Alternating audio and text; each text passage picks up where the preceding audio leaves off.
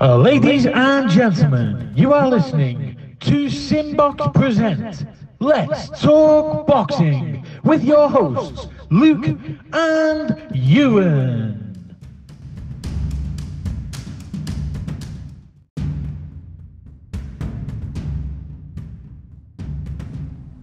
Hi guys, welcome to another episode of Simbox Presents Let's Talk Boxing. I'm your host, Luke Carney, and as always, I will be joined by my co-host, Mr. Ewan Breeze. And before we get underway with today's episode, I would just like to let our listeners know that you can check us out across social media, and we're on Twitter at Simbox, we're on Instagram at Sim underscore box, and you can subscribe to our YouTube channel, which is Simbox Boxing. We provide daily updates, breaking news, and debate all things boxing.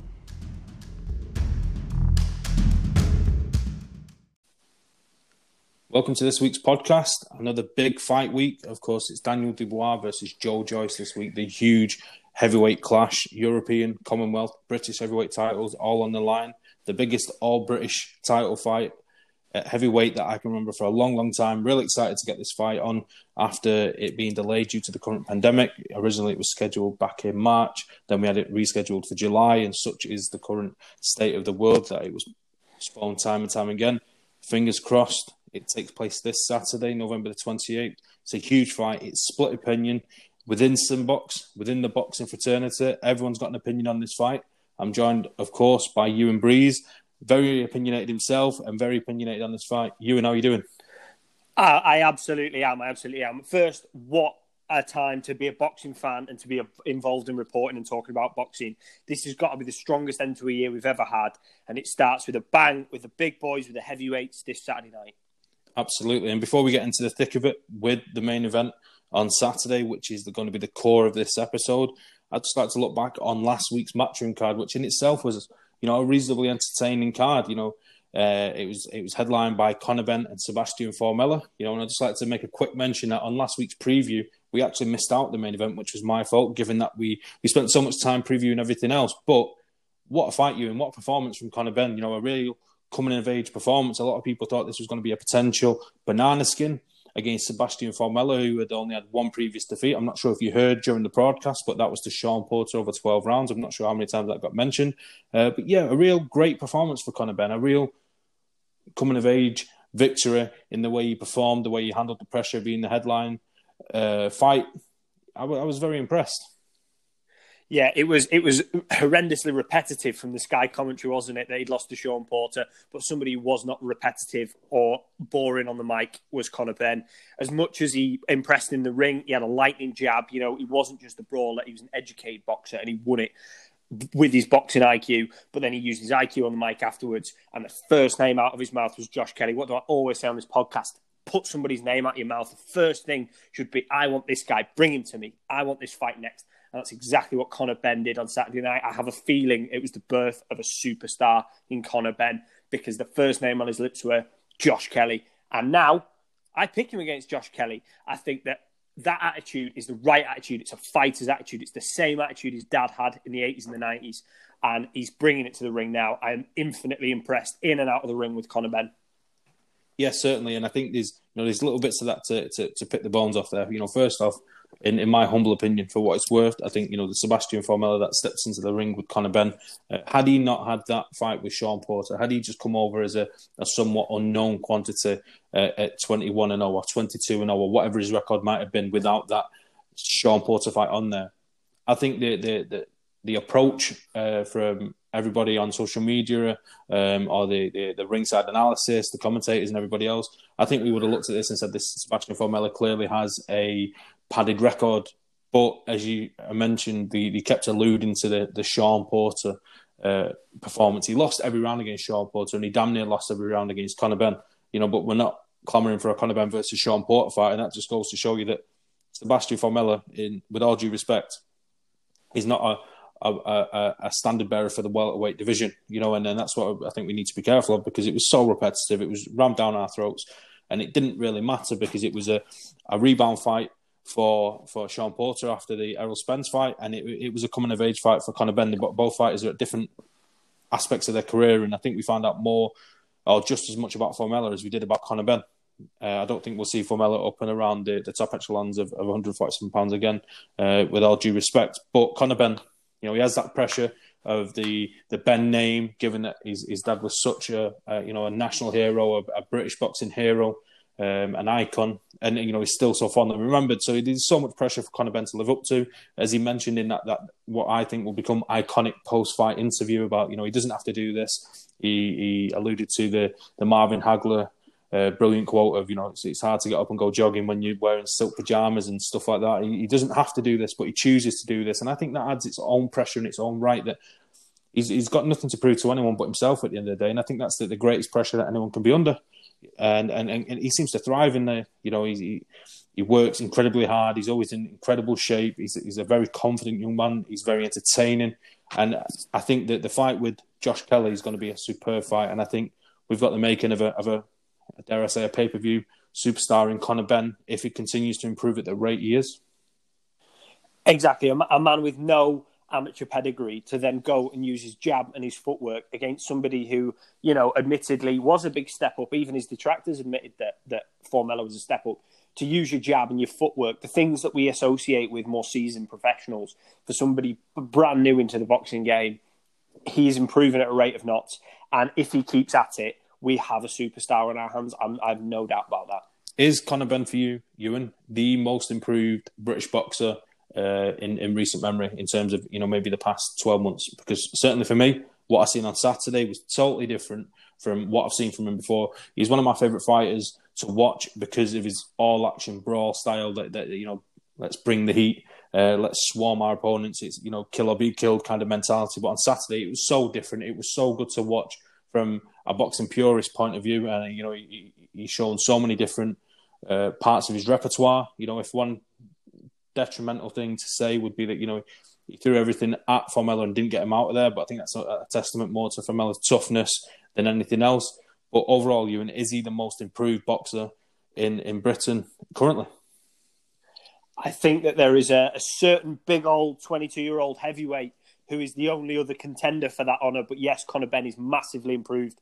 He's without a doubt the top two, and I'm sure we'll get to the big man later on and talk about how much he's improved. I'm sure we will. So just to finish up on Conor Benn, we've mentioned the Josh Kelly fight, which is a potential barnstormer in its own right. But there's a couple of other names around that division. You know, the Chris Jenkins fight for the British title was one that I was really, really excited to see. Uh, there's the Chris Chris Kongo fight. You know, there seems to be a little bit of animosity there, and of course.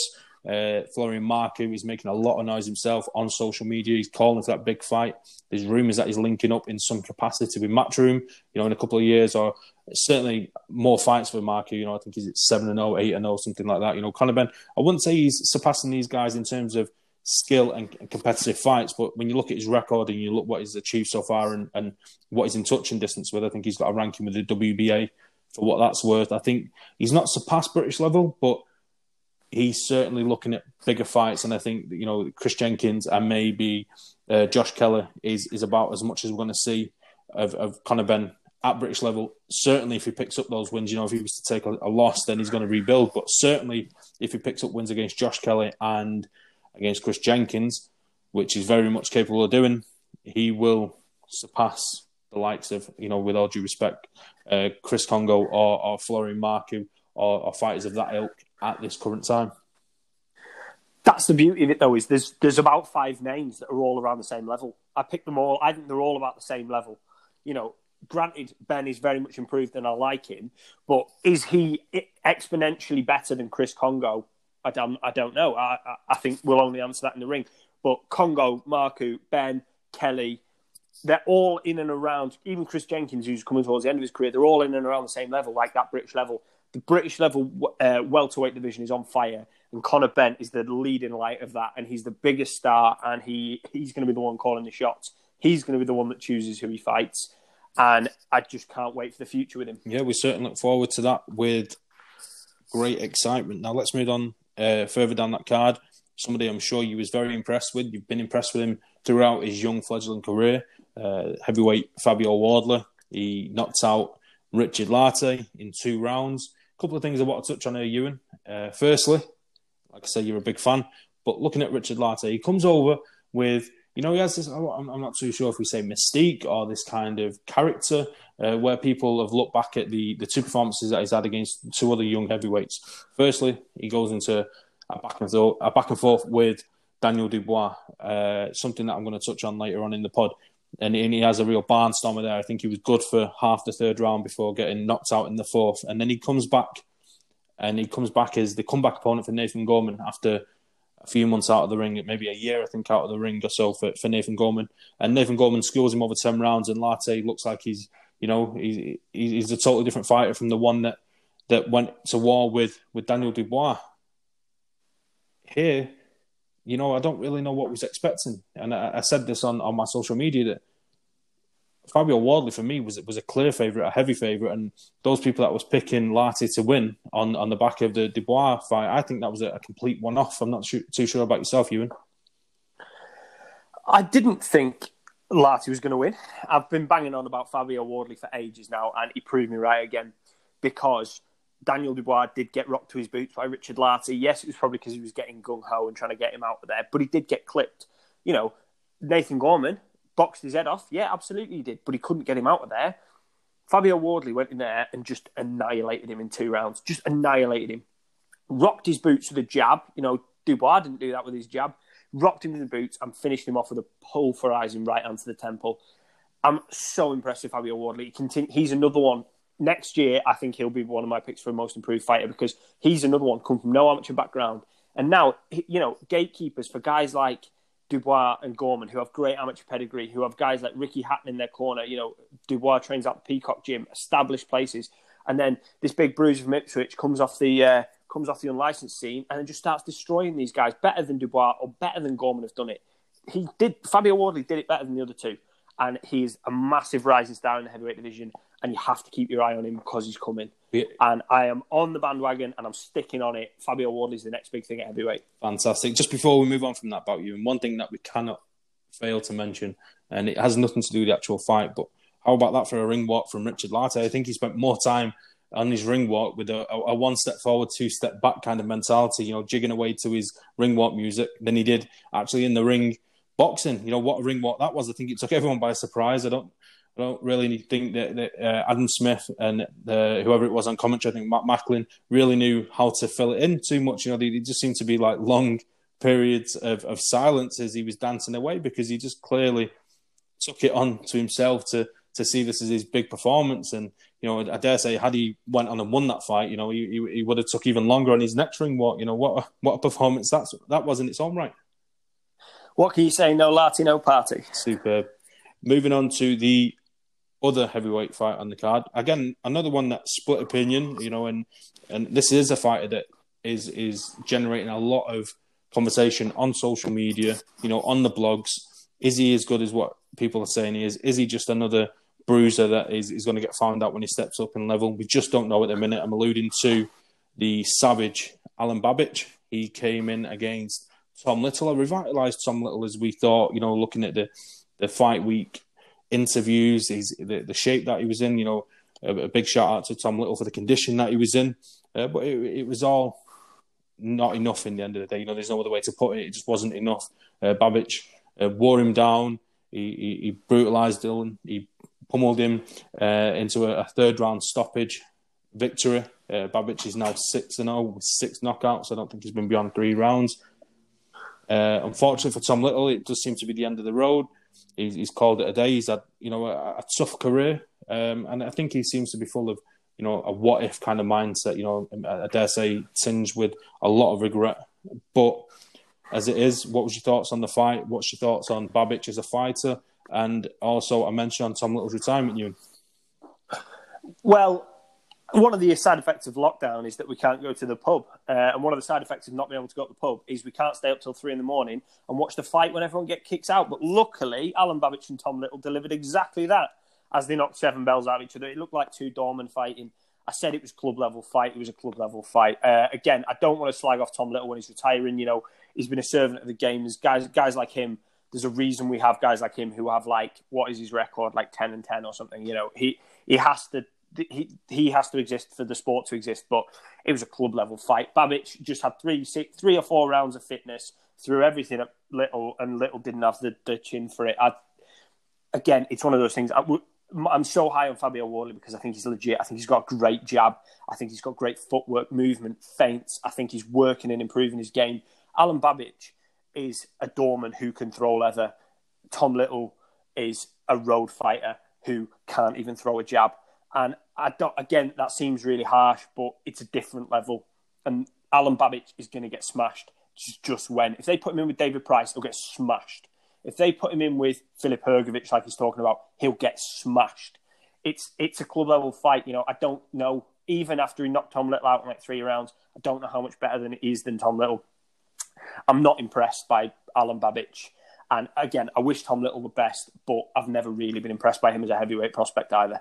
Yeah, certainly with uh, Alen Babic in particular. You know, the one thing that I will say about him is that you know this this kind of persona that he's got of the savage um, is is you know drawing. I would say putting bums on seats, but it's it's more eyes to screens at the minute. Given that you know we are uh, behind closed doors, fighting within the bubble almost. You know, and he is developing this persona. And one thing that I will give him credit for, you, you know, is, is that we're not going to find out how good he is until he steps up those levels. And a lot of people are saying that he will get found out when he does step up those levels. But he's certainly marketing himself very well. He's putting himself in a position to get these fights. He's, he's garnering a lot of attention. You know, whether you're coming to see him knock somebody out, whether you're coming to see him get knocked out, you know it's going to be all action. You're not going to be second guessing what you're getting from Alen Babic. And if you want entertainment, you know, if you want a slugfest, if you want to see somebody just go for it and really want to try and hurt somebody and go for the knockout, which we all want to see in heavyweight boxing, you know, he's he's that man. As everybody says, he does exactly what he says on the tin. And from that point of view, I can't really fault Alen Babic. I think he's he's he's he's not going to be the second coming of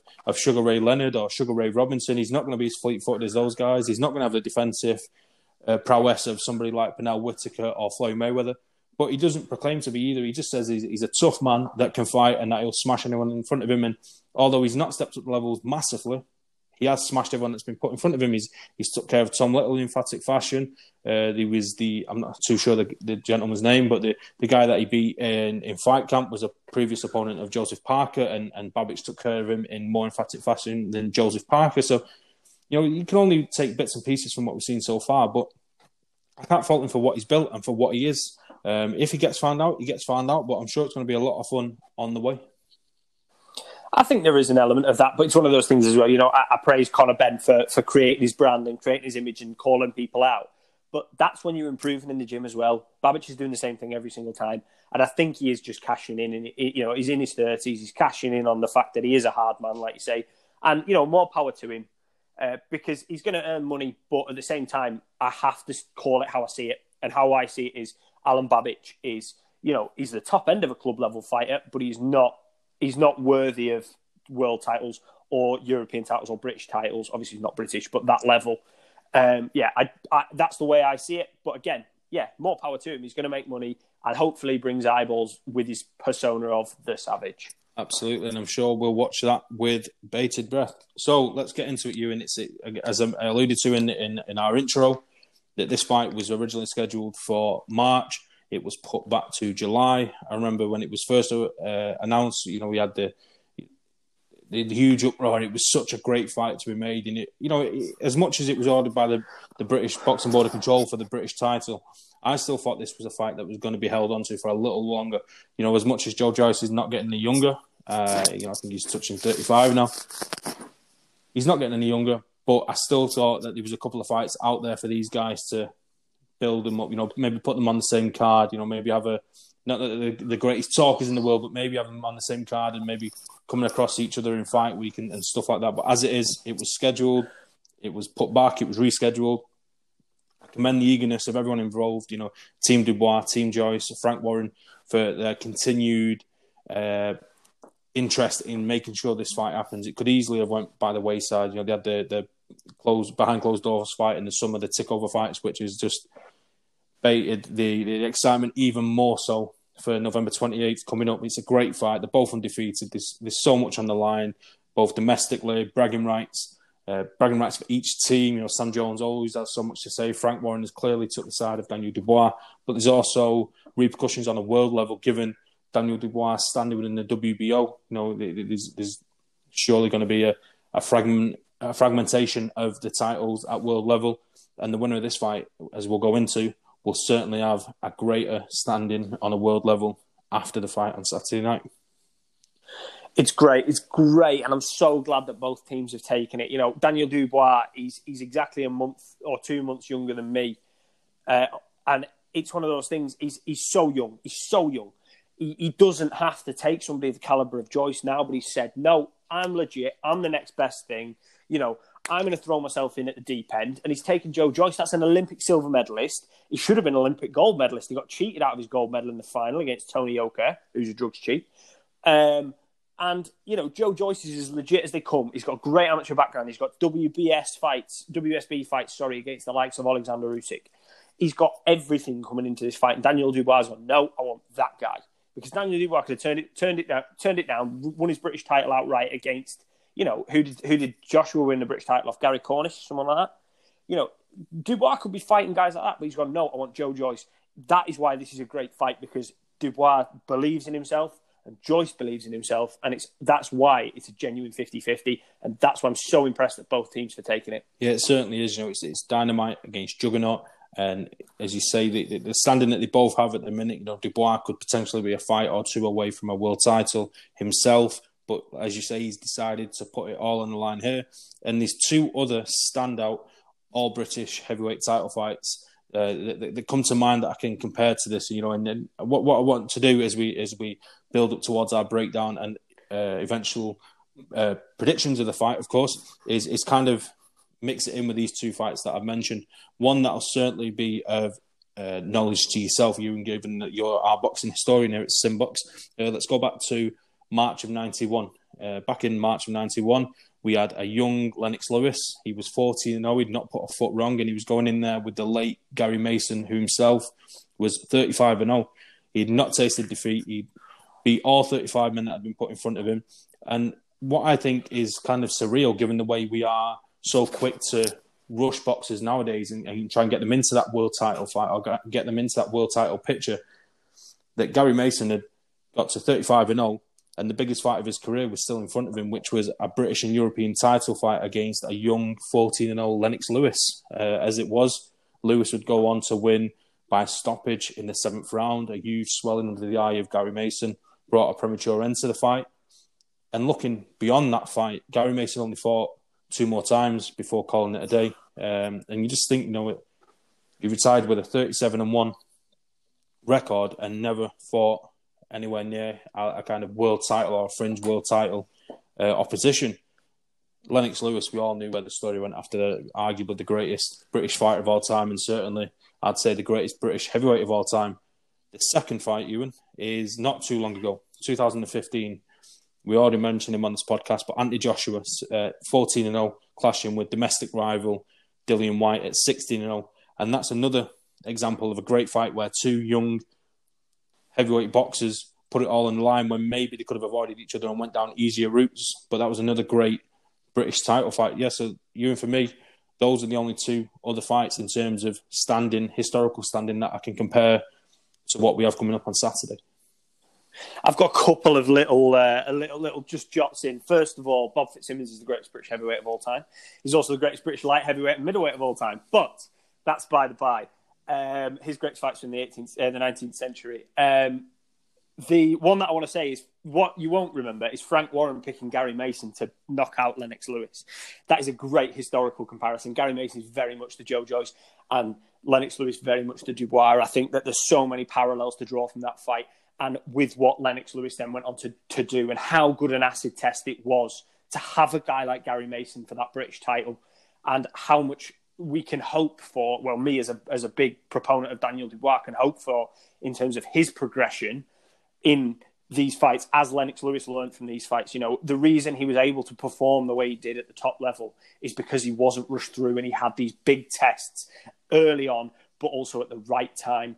And we can hope that that this test against Joyce can grow Dubois like it grew Lennox Lewis, and then subsequently to your second point, like it grew Anthony Joshua. Yeah, I think the interesting thing to mention there is, you know, you can say what you want about the level of opposition, but you know, uh, Dubois um, or, or, Lennox as well as you say, you know, they, they they're going to kind of go the traditional route and picking up all the belts. And you know, after uh, the uh, Gary Mason fight, Lennox Lewis didn't rush on. You know, and, and, and certainly Daniel Dubois may take another couple of fights before a world title shot if he defeats Joe Joyce.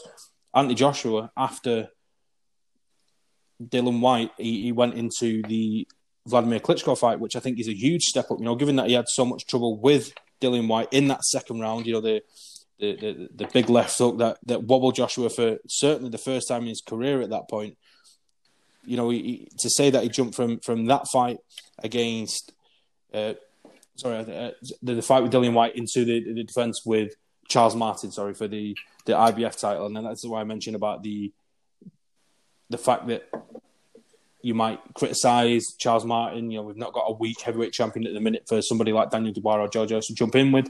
But Joshua went from British title, toughest fight of his career, straight into that world title scene. He smashed Charles Martin, as we all know, and and it really snowballed from there. You know, but in terms of the actual fight with Dillian Whyte, I thought it was great. That's what British title boxing for me, as a more recent uh, boxing fan. You know, I, am all about the, the, the late nineties onwards. Uh, I thought the Anthony Joshua Dillian Whyte fight was great, and what British title boxing should all be about. You know, take away the the theatrics at the end of the, th- the first round where all the entourages jumped in the ring and whatever else. The actual fight itself was a great fight. I was on the edge of my seat watching it, and it was a, a concussive, conclusive ending in the seventh round. And it was good to see both men rebuilt.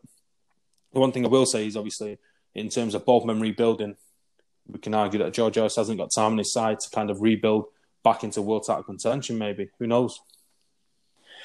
Yeah, you talk about chaos in British heavyweight title fights. There's a famous incident between uh, London and Cooper where everyone rushes into the ring, but I'll let you Google that one on your own so as not to go too far on a tangent. But yeah, as it relates back to this fight, you know, it is those those undefeated prospects, and I know Joyce, Joyce is older, but both of them they have everything to lose because if Joe Joyce loses, it's the end of the road. But if Dubois loses, everyone goes, "Oh, see, he wasn't that good anyway," and the rebuild is so much tougher you know, it's such um, a kind of crossroads fight for both fighters, and that's what makes it so interesting. In the same way it was for AJ and Dillian Whyte, you know, it was one has to rebuild, one gets propelled, and in this way, it's one gets repelled and then one has to either rebuild or might even be finished in the sport. It might even be higher tensions than that, higher stakes. And that's what makes it so interesting. That's what makes it so tantalizing as a boxing fan this Saturday night certainly, you know, and I, think a, a, point to look at is the risk, risk versus reward, you know, and this is one thing that will crop up in discussions when it comes to contracts, when it comes to purses and demands and, and everything else, you know, but these guys are risking everything. And the reward, you know, the, the, the fact that they're going to be taking less money, we know that's a given with, with the whole pandemic. We, we, we you know, we relate back to the pandemic so much in, in as boxing fans, as boxing uh, writers and, and everything else. But it's such a it's, it's, it's the biggest part of, of, of, every aspect of life at the minute. You know, it's controlling everything. So these guys are going to be taking less financial reward, but beyond that, the the, the shot of glory, what we all like to see from boxers is is putting the financial side of things to the side. And, and focusing on glory, and focusing on titles, on focusing on opportunity, and that's again as we've alluded to already. You know, they're, they're not protecting that. Oh, you know, the, the whole Mayweather persona, maybe where people love to be undefeated, and you've seen boxers like Tyson Fury thrive off being undefeated. Deontay Wilder certainly thrived off being undefeated, and we've all seen how he's reacted to to losing that oh and losing that undefeated persona. You know that's that's certainly not the way to go. And we've seen Anthony Joshua lose his undefeated record, and you know he took it a bit more graciously and rebuilt, and he's back into very much uh, the top echelons of heavyweight boxing, and it's great to see you know, across any division, but certainly in the heavyweight division with this fight, the the, the, the risk in that, oh, they're prepared to put it all on the line. And the financial reward is not as big as it could have been had they put this fight off until fans come back and they packed out the O2 Arena. They're still prepared to put it on the line because they know the glory, the end goal, the titles, the, the standing within the WBO and the other ranking bodies is so huge that, that money will come after. The victor is going to chase huge purses down the line and and I, I, think that's superb. I think it's something that should be applauded. It should be applauded for both teams. It should be applauded for Frank Warren. It's just it's what we want to see more of as boxing fans across the board. You know, we, we don't want to see fights over marinated. We don't want to see the Mayweather and the Pacquiao fight happen five years too late. We don't want to see the ship sail for a fight between uh, Anthony Joshua and Deontay Wilder like it has it, it has happened. You know, this fight is happening at exactly the right time, exactly the right place for the two fighters, and it's great to see. Yeah, absolutely. Glory, history, everything that a fighter should strive for. These guys are going for this weekend. They're rolling the dice. They're gambling with their own futures, and that's why we love to watch. I think a certain aspect of this fight has grabbed my attention. You know, I know promoters are going to favour one fighter over another. Even when they're in house, we certainly knew that uh, Eddie Hearn was favouring Anthony Joshua throughout, and he still would if Anthony Joshua rematched uh, Dillian Whyte at any point. We know he'd be on the side of Anthony Joshua. But I, for for one, you you know, maybe maybe I was a bit, I wouldn't say deluded or a bit blinded, maybe, but I didn't see it being so clear from Frank Warren that he was favouring Daniel Dubois so much. You know, I know he's been there from the start with Dubois, and, and Joe Joyce has, has come to the team a little later on. Maybe that plays a part. Maybe the fact that Sam Jones is so prominent with Joyce that Frank Warren kind of feels pushed out. I don't know, but he's you know he's certainly seen it in that across the table, you know, face off kind of program they done with Steve Bunce, which was a little bit awkward in times. But I thought that the way that Frank Warren was favouring Daniel Dubois so much really took me by surprise. And if Joe Joyce pulls off the win and goes on to the bigger fights, it's going to be really interesting to see Frank Warren then be so favourable to Joe Joyce moving forward. I know he won't forget Daniel Dubois and he won't, you know, kind of push him to the side and, and forget about him. He'll help him rebuild and, you know, you know, get him back to where he needs to be. But then I think that the way he'll kind of promote Joe Joyce in the bigger fights and the world title fights that may come along if he gets the victory, I just think it's really took me by surprise. I think that's the only way I can put it. You. Uh, it's not old man Frank's first rodeo. He knows the Don King moniker. You walk to the ring with a champion and you walk out with a champion, no matter who that is. Frank Warren has realised that the gap in this fight is not skills, it's not records, it's not fighting ability, it's ch- chat, it's talking. And Joe Joyce has brought his own little dog to chat up for him. He's brought Sam Jones to chat, and Sam Jones is doing a fantastic job. Don't get me wrong. He's yapping away for Joe Joyce. Suddenly, Frank turned around and his man stood there with nobody yapping for him. So Frank's gone, right, I'm going to do that job. I need to be the promotion to make this interesting to watch, to make people tune in. I'm going to go against Sam Jones because God bless them, they're great fighters, but Joe and Daniel cannot chat to save their lives. So what they need is what we need is Uncle Frank versus Sam Jones. That sells. That sells the fight more than these two guys. They do their talking in the ring. They do their talking with their fists. And Frank's recognised that Daniel needs an advocate the same way Joe brought his own advocate. And I think it's a masterstroke because although it is going to be awkward if uh, Joe knocks Daniel out and then, then Frank's promoting his next fight, but trust me, the boxing public has a short attention span, and Frank will be jumping on the Dubois train next time. We'll forget, and he'll make more money. It's as simple. It's the oldest trick in the book, you know, from Tex Rickard to Don King. Now it's Uncle Frank, and in the future it'll be Eddie and whoever else comes next. You know, it, it, it, it's a classic promoter trick, and I think I think the promotion's actually been better for it.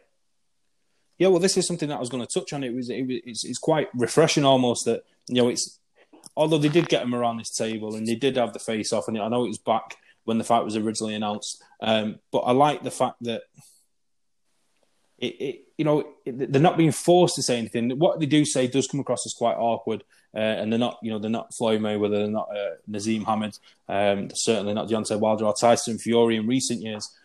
But they're not really forcing anything either, and that's like you say when they do put Frank Warren there, and they do put Sam Jones there, and they're kind of leaving the two combatants the two warriors to to sit back and kind of be like, "Well, you talk for me, and I'll do the talking in the ring. I'll back up what you say." I kind of find that quite refreshing. You know, it, it's kind of like uh, there's no bullshit. You know, they, they, they got, it has been forced at times, but we forget that because Sam Jones and Frank Warren have took over. And uh, yeah, I kind of find it refreshing.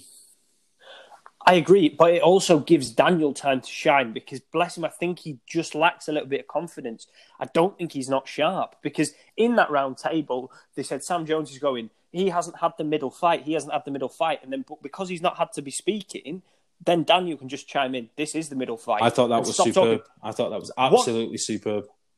One little quip. If he was having to think of answers all the time, he wouldn't have come up with that little quip.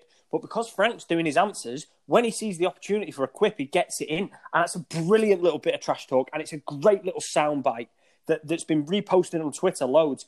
It's great. I think it's actually come you know, you always want fighters that can chat. Like I say, you want Naz. You want it, everybody wants Naz. Everybody wants every fighter to be Naz, but they're not going to be. But when you've got people who won't engage, doing something like this, it's turned out really well, and I think it's probably sold more in terms of the eyeballs on BT Sport than it could well have done if you tried to make Joe and Daniel have like a, an awkward face off like they did at the beginning. Certainly. So, looking further back with both men, they've obviously got different levels of amateur experience, as we've touched on. They've also sparred during those amateur days. Uh, how much do you think either man would take into the ring on Saturday Ewan from those amateur sparring sessions as, as sparse or as in depth as they may have been? I think Joe Joyce takes massive confidence in his in his pedigree, as he should. You know, like I say, he's he's a rightful Olympic gold medalist. You know, he beat out the likes of Frazer Clarke, who was an, a fantastic boxer, to get that Olympic place, to even get a place. And then he fought the likes of Tony Yoka in the Olympic final. Then he went on to the WSB and fought the likes of Alexander Usyk, fought great fighters like Carmelo, who beat Anthony Joshua in the amateurs.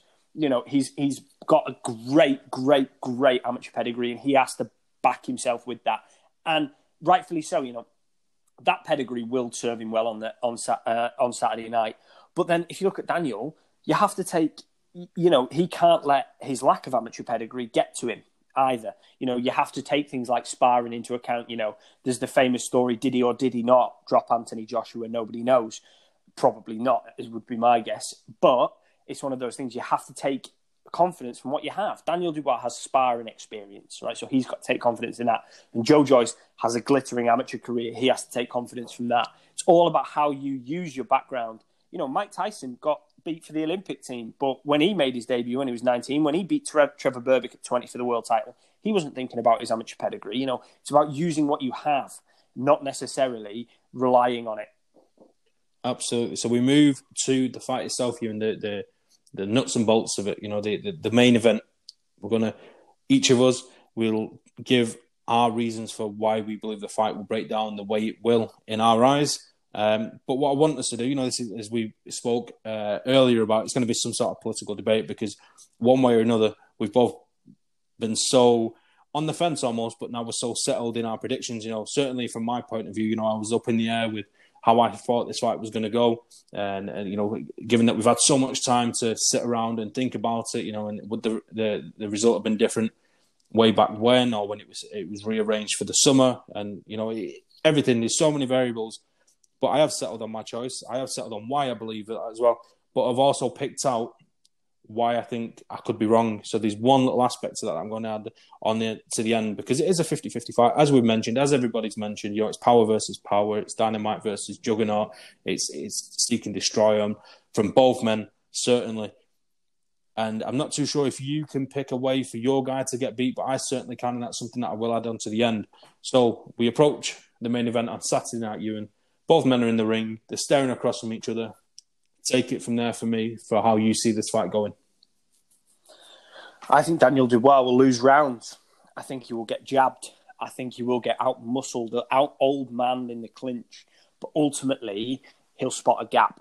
And when Daniel Dubois spots a gap, he finishes. You know, we saw it like every single time. He spotted the gap and he's finished it. You know, Gorman, great fighter, saw a gap and he outboxed him to finish. You know, Lartey came flying at him. He saw the punch. He finished the fight. I think Daniel Dubois will, like I say, I think he'll drop rounds. I think he'll have a torrid time. But the great fights find a way to win. And I'm on the Daniel Dubois train. I think that he's a, potentially a great fighter. And I think that Joe Joyce, as much as he is a great fighter, he's cumbersome. He's big. He is slow. And Daniel Dubois is not. He's fast and explosive. And I think he'll catch him on the chin. I don't think he'll drop him. But I think eventually the referee will have to make a decision about how much punishment Joyce can take. I think that might come late in the fight after quite a torrid time. But I think Daniel Dubois will find the opening. He will stun Joyce, and he will use that explosiveness to finish him on his feet. That's my that's my pr- pr- prediction. Again, there is a way for my guy to lose. You know, I, I love Daniel Dubois, but if that if that beating goes on for twelve rounds and he can't find the way to win, then of course he's going to lose. But realistically, in my mind, I can only see one outcome, and that's a Daniel Dubois knockout or TKO. Interesting, interesting. And such, as I've said already, is my on the fence uh, thoughts on this fight previously, I can understand where you're coming from. But you and I'm going to disagree with you. And I love disagreeing with you because it creates debate, and we love debate. And, and certainly within the podcast, that's something we're developing so much. Um, but Joe Joyce wins this fight, and and I'll, I'll tell you for why. I think he, he's so much more experienced, both uh, in fighting higher level opposition, you know, and also fought on much higher platforms for a long, long time in comparison to Dubois. Uh, you know, this is not Ebenezer Tetteh. This is not Fujimoto, and uh, you know, this is certainly not fighters of that ilk. Joe Joyce is by far the best fighter that Daniel Dubois has come up against. Uh, by far and away. You know, all due respect to Nathan Gorman, we know he had his issues out of the ring leading up to that fight. Would it have made a difference on a fight night? Who knows? You know, and I'm, I'm fully done in my Sam Jones uh, t-shirt, my Team Joyce uh, goggles. Uh, I, I, truly believe Joe Joyce wins this fight. He's got a great jab that will help keep Dubois at, at, at bay. You know, of course, he's got that punch power. But you know, if he's not going to get close, he's, he's not going to land that right hook and and that that's it. That's his money shot. Of course, it is. That's the one that everyone thinks is going to do damage. And my big selling point on Joe Joyce is I think Dubois is going to be in for a shock more when he sees Joyce absorb the shot than Joyce will be by the power of Dubois. This is not his first rodeo. This is not the first time he's getting in there with a big puncher. But I dare say this is the first time Daniel Dubois is going to be in a real fight where the person in front of him is not just going to fall over. I think that Joyce has got an iron will. You know, he's, he's, he's much tougher than than people give him credit for. He's relentless. He, he, constantly pushes, and you know, he might be cumbersome and he might, you know, lack a little bit in, in, in hand speed. But I think overall, he's he's just he's a great fighter, and he's certainly at this time in his career versus this version of Daniel Dubois. You know, I dare say if Daniel Dubois was 28, 29 with a bit more experience, would I be arguing differently? Who knows? But certainly on Saturday night, Joe Joyce has all the weapons in his armory to combat somebody of Daniel Dubois' age, experience, and fighting style. Absolutely, absolutely. He he is the best fighter Daniel Dubois faced for for the moment. But Archie Moore was the best fighter Ali had faced when he was this kind of 15, 16 and 0. Gary Mason, who we talked about before, he was he was Lennox Lewis's best test. You know, Trevor Berbick, he was Mike Tyson's best test. What happened in all those fights? the old guy, the guy who was the best test, the guy who was the potential banana skin, he got knocked out. He got knocked cold. You know, the the up and coming heavyweights will always find a way. If you're going to be the next heavyweight champion of the world, as I believe Daniel Dubois has the potential to be, you know, you'll find a way against these guys. You'll spot that opening. You know, you'll find out where their that weakness is. And with Joe Joyce, it's not hard. It's not hard. He looks like he's fighting two of cement in his boots. It's not hard to find the, the movement there. Yeah, Daniel's not Ali. He's not going to Ali shuffle across the ring, but it's not hard. You know, everybody can see why where Joe Joyce is limited. So everybody can see that. Daniel has just got to explode into his opportunity when he spots it.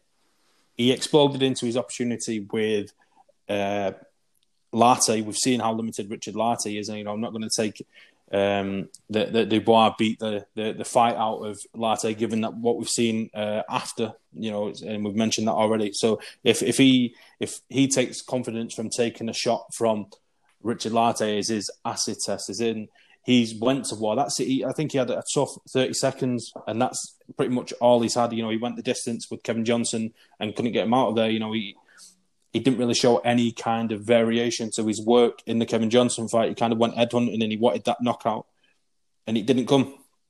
I don't think he's he's shown like a, a different side to his game where he can like you know although he won the fight against Kevin Johnson, it was it, it was boring. It wasn't a great fight, and uh, I think Joyce. Uh, when he went the distance with somebody levels and levels above Kevin Johnson in Bryant Jennings, he looked a lot more accomplished. He's shown a lot more, you know, and he's fighting people like Bryant Jennings, like Bermane Stiverne, like Alexander Ustinov. Yeah, they're not world beaters in their own right, but they're a lot higher ranked. They're, they're a, hot, a, a lot higher level of opponents, uh, barring maybe Nathan Gorman that Joe Joyce has, uh, that Daniel Dubois has fought. Now I'm going to play devil's advocate. As we said, we'll try and add in a reason for why we see the fight going against what we predicted. Now, you mentioned that you see the the right hand of Daniel Dubois causing the damage. You know, and that very well could be he's got spectacular power. But for me, I think the shot that Dubois needs to be looking for here, And it was a shot that it's so noticeable in the Bryant Jennings fight, certainly early on. I think it was even maybe the first round, was that left hook to the body. And Daniel Dubois actually throws a mean left hook to the body. Joe Joyce is, is, is, is huge. He's a big man. There's a big target there for Dubois to aim at. And I think if he goes in early and he goes looking for that big right hand and he disguises the left hook to the body, Joe Joyce was really, really hurt in that fight with Bryant Jennings twice to the point where he recoiled and he didn't even disguise the fact that he was hurt. Daniel Dubois could easily land that punch if he so desired and, and, and, and flip this fight on its head. And I think that for me is the more likely outcome for Dubois in terms of getting the victory.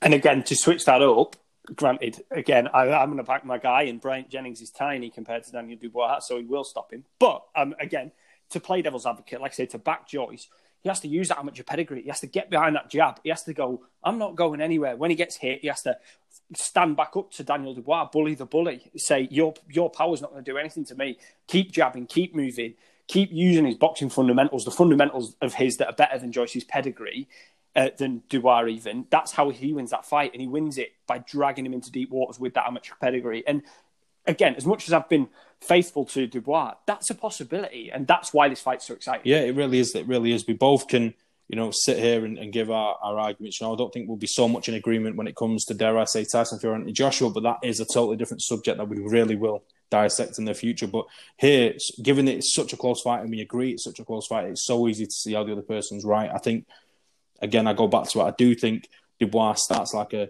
a house on fire, you know, and I, I do think it, will come at Joe Joyce like a train. Um, and he very well could beat him. But I think he could beat him early. But I do think Joyce does get behind the jab, like you say. And I think uh, Dubois will tire. There's a lot of muscle there that's going to lose a, a, a, lot of oxygen. And then when it comes past round six, round seven, as I believe it will go, and those you know waters start to drown Daniel Dubois, those punches keep coming. Joe Joyce will not slow down. We know that for a fact. It, it won't be a one punch knockout from Joe Joyce. Um, it will be like a grinding out, a, a war of attrition. It really will grind down on Daniel Dubois, and I think we see Daniel Dubois pulled out sitting on his stool in round nine or ten. I think there's a lot of stylistic similarities between Lennox Lewis and Frank Bruno. I know we've talked a lot about Lennox, but Lennox is had a, that explosive power the same way Daniel does, and he had that nuance, that underrated nuance that Daniel does. And Frank Bruno is an impeccable fighter, but like Joe Joyce, he was big, slow, cumbersome. And then as soon as he took his eye off the ball, he was trying to stop Lennox Lewis in the seventh round, and he was pushing him, and the referee was having a close look. Right, Frank Bruno was really putting it on Lennox Lewis. Then Lennox just exploded and he absolutely he took, used a big left hook, nearly took Frank Bruno's head off, and that was in the seventh round. That's what's going to happen in this fight. Uh, Dubois is going to lose rounds. He's going to look uncomfortable. Then he's going to explode, and he's going to stop Joyce. Dubois in seven for me. Superb, superb. We really do look forward to it. You and one thing that I wanted to mention earlier on in the debate, um, and I think it's quite interesting. In, in in whose corner do you think will the desire to earn the other man's respect be more prominent you know, given that Dubois is the bigger puncher, but Joe Joyce takes the better punch, so we believe who will be in there looking to make their mark earlier and gain the respect of the other man at the very first opportunity. Do you think Joe Joyce is going to go in there and say, "Look, I'm not just a punching bag that's going to be here all night. Bam, taste one of mine," or do you think Dubois will be eager to show that he also can take a shot when necessary and, and enter into that up close kind of exchanges with Joe Joyce and have no fear of worrying about taking a shot? I think they're going to try and prove to each other that, that they're the opposite thing. I think Dubois is going to come out more cute, more nuanced, more boxing, using his boxing more, his feet, his jab, try and show Joyce that he can box too. And I think Joyce will come out and try and be like, look, I can fight too, and come and try and throw heavy leather. I think it's going to be a, a cagey first start because I think, I think actually Joyce is going to come chasing Dubois for the first couple of first couple of minutes, if not later on, because you know one of them is improving, learning. The other one is trying to do it now because he's not got much time left. I think it's a really interesting battle. But yeah, I think they might come for the first minute at least with each other's styles, and I think that that might be really, really interesting. That would certainly be very intriguing. But as it is, Ewan, we're going to set it in stone again, just so there's no going back. My prediction is going to be a stoppage victory for Joe Joyce in rounds nine or ten. Okay, Dubois stoppage six and seven. Super. You know, one thing that I do find really, really intriguing is the fact that you picked round seven, given that you know the fights that we've mentioned already at British title, great British title heavyweight fights. Uh, Anthony Joshua stopped Dillian Whyte round seven. Lennox Lewis stopped Gary Mason round seven, and Lennox Lewis stopped Frank Bruno, if I'm correct, in round seven as well. I think that's quite a crazy, you know, lucky number seven kind of if you're into that kind of thing and you know looking for patterns. I, th- I think it's quite interesting that round seven is so prominent. I'll I'll, uh, I'll, change my Twitter handle to the Prophet if it comes true. All right, superb. So yeah, we really look forward to that. We welcome all and any kind of debate uh, on Twitter. You know, both myself and you, and then also at the Simbox page, we've got a lot of prediction articles coming on the channel. We've got a prediction uh, article on the website. We've got prediction videos from different boxers from across, you know, heavyweight boxers, uh, British boxers, everything. It's, it's, it's, going to be a fantastic video to see. We've got our team prediction comes as well. So we've really gone to town on this and give it the real big fight feel because it is a huge fight. It's arguably the greatest British fight of recent years. And uh, yeah, we welcome any kind of feedback, anybody that agrees with me, disagrees with me, and the same with Ewan. We're always open to debate. It's that kind of fight. It's going to show who is the the, the best young British heavyweight prospect. And as we've both said, you know, it's interesting to see where the winner goes and also where the loser goes. But yeah, we're really excited for this fight. You and it's, it's, it's a great fight. We've given it our all. We've gone back and forth. So many reasons for and against what we believe. It really is split an opinion. And yeah, we look forward to that first bell on Saturday. It's going to be fantastic. Okay, so we've discussed prospects in the heavyweight division. Let's flip this completely around. Another fight that takes place this Saturday. Is it a fight? Is it a show? Who knows? But we've gone from lauding young British heavyweights, um, or certainly British prospects. You know, Joe Joyce isn't a young man by any stretch of the imagination, but he's young in terms of his boxing career as a professional. That is, I wouldn't say free to wear because it's on BT, but it comes without the PPV moniker, without the pay per view, 1995 or 24.95 or whatever is the going rate for a pay per view. Now, a few hours after this fight, when the dust has settled and myself or Ewan will be proved correct in our predictions and everybody else will know the result of this fight over in America, we have an exhibition. And take from the exhibition tag what you will. I, Mike Tyson, 53 year old Mike Tyson, out of the ring since 2005. He's back in the ring. He's lacing them up again, and he's taken on none other than Roy Jones Jr., the great Roy Jones Jr. In again an eight round exhibition, two minute rounds.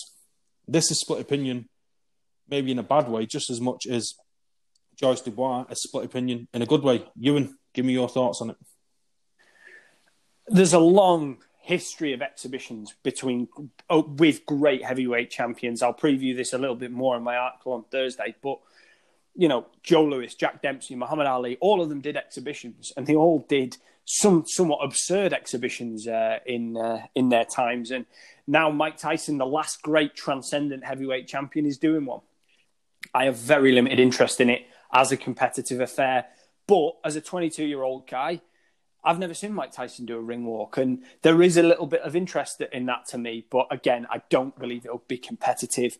You know, Muhammad Ali was famous for coasting uh, his way through his exhibitions and against the likes of Lyle Alzado and uh, and uh, Antonio Inoki, I, I think it's going to be a very very underwhelming affair.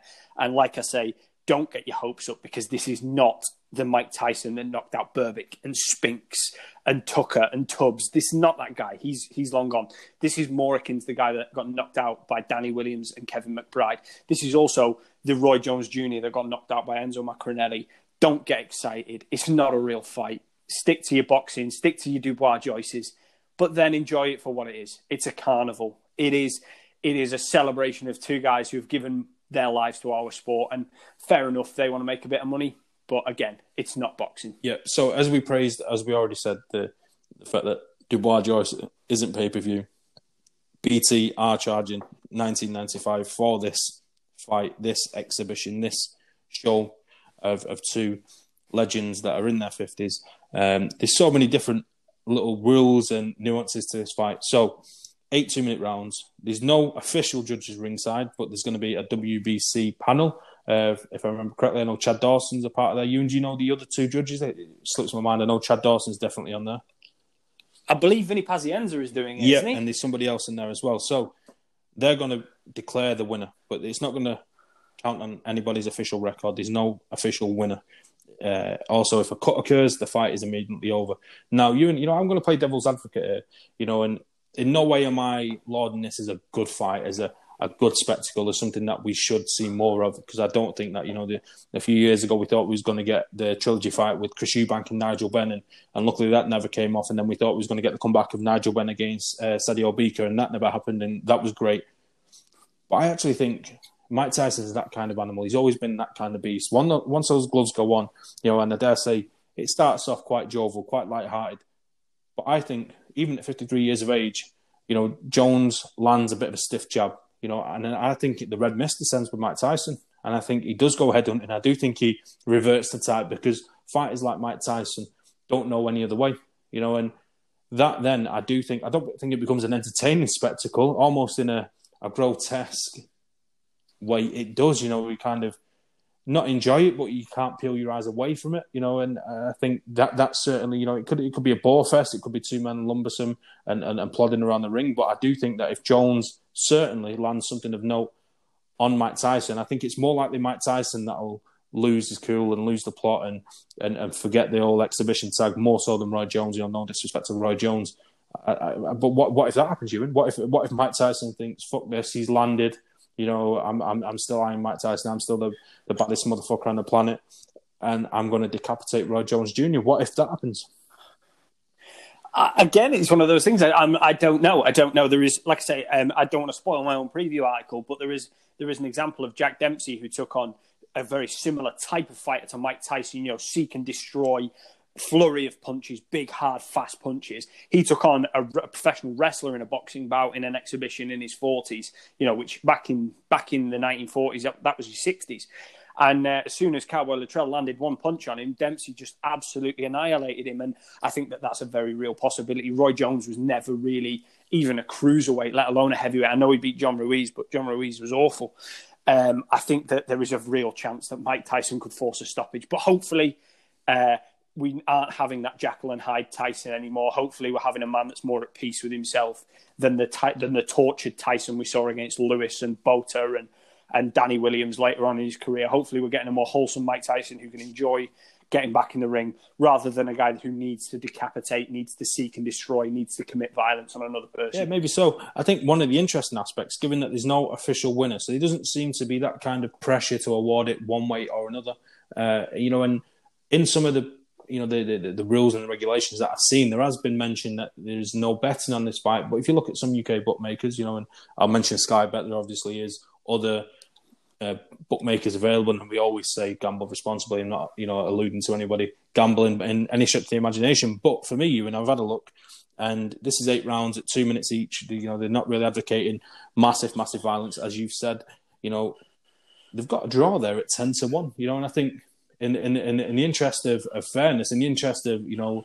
Um, love and war. If if they kind of just want this to be an exhibition of two legends that have come together to make a few quid before Christmas, and that they kind of do plod along and that there's not a real winner to pick. It could very easily be a draw, and the fact that they both ride off into the sunset and fingers crossed, this is it. They've made their their last books, and you know Mike Tyson goes back to growing his weed and making his millions, his fortunes doing that, and Roy Jones goes back to maybe training Chris Eubank Jr. and, and can make his money that way. I certainly think that's an interesting aspect of the fight, considering there is markets on betting on the fight. I think a draw jumps off the page to me because it makes sense across the board. I'm not a gambling man, but I might make an exception. That sounds like a very well reasoned argument. Absolutely. So the, the last thing that I want to touch on you and um, is if this is a success, if this does pay per view buys, you know, there is going to be a lot of people watching the Dubois Joyce fight for all the right reasons, and those people are going to be badgered and badgered and badgered throughout that uh, production, throughout that programming to fork out twenty pounds immediately after Daniel Dubois versus Joe Joyce. Here's your winner. Now, would you like to pay nineteen ninety five because in a few hours, the baddest man on the planet is going to fight the four weight world champion Roy Jones. That's how they're going to market it. And if it's success, if it's a roaring success, if Mike gets out of there and he feels a million bucks and he's going to go and say, I could do this and I could do that and I could beat Wilder and I could beat Fury and I could beat Anthony Joshua because Anthony Joshua is the number one heavyweight in the world and then I'd reclaim my throne. That very well could happen. I hope it doesn't. But what happens then? Are we going to see more of these exhibition fights? You know, we're, we're overrun at times with YouTube boxes. We've got a YouTube boxer on the undercard to this, you know, so that is a, a as you say already, it's a circus. Are we going to see more of this? Is it if it is a success both here in the UK and stateside? Mike Tyson's a student of the game. He knows not to take on the best heavyweight on the planet, Tyson Fury. He knows which guys to pick. And hopefully, if he does feel a million dollars, feed him the YouTubers. Go on, each of you make 10 million a fight, watch Mike Tyson knock out idiots. That's fine by me. But he knows, I think in the, his heart of hearts, he knows. He used to spend hours in Cus D'Amato's film room studying the likes of Johnson and Willard and Dempsey and Ali and Frazier. He knows what it takes to be an elite heavyweight, and he knows he's not got it anymore. I certainly. He will. I think if he feels a million dollars, he might continue to do exhibitions, maybe against Holyfield, maybe against somebody who isn't really his caliber. But I hope if it is going to continue, it continues in that way, and he doesn't call out the top echelon of heavyweights. I absolutely second that with everything I have. You know, I really, really do hope so. But you and we have the great British heavyweight prospects. We have some of the greatest heavyweights and middleweights and multi-weight world champions all taking place this weekend. You know, whether you love it, whether you hate it, boxing is on the tip of everyone's tongues for all the right reasons, all the wrong reasons, and everything in between. It's been a great podcast of what we've done to fight justice. We've got plenty more preview content to come from Team Simbox as always. We're looking forward to that. You and it's been a pleasure. Thank you again, and we'll speak next week.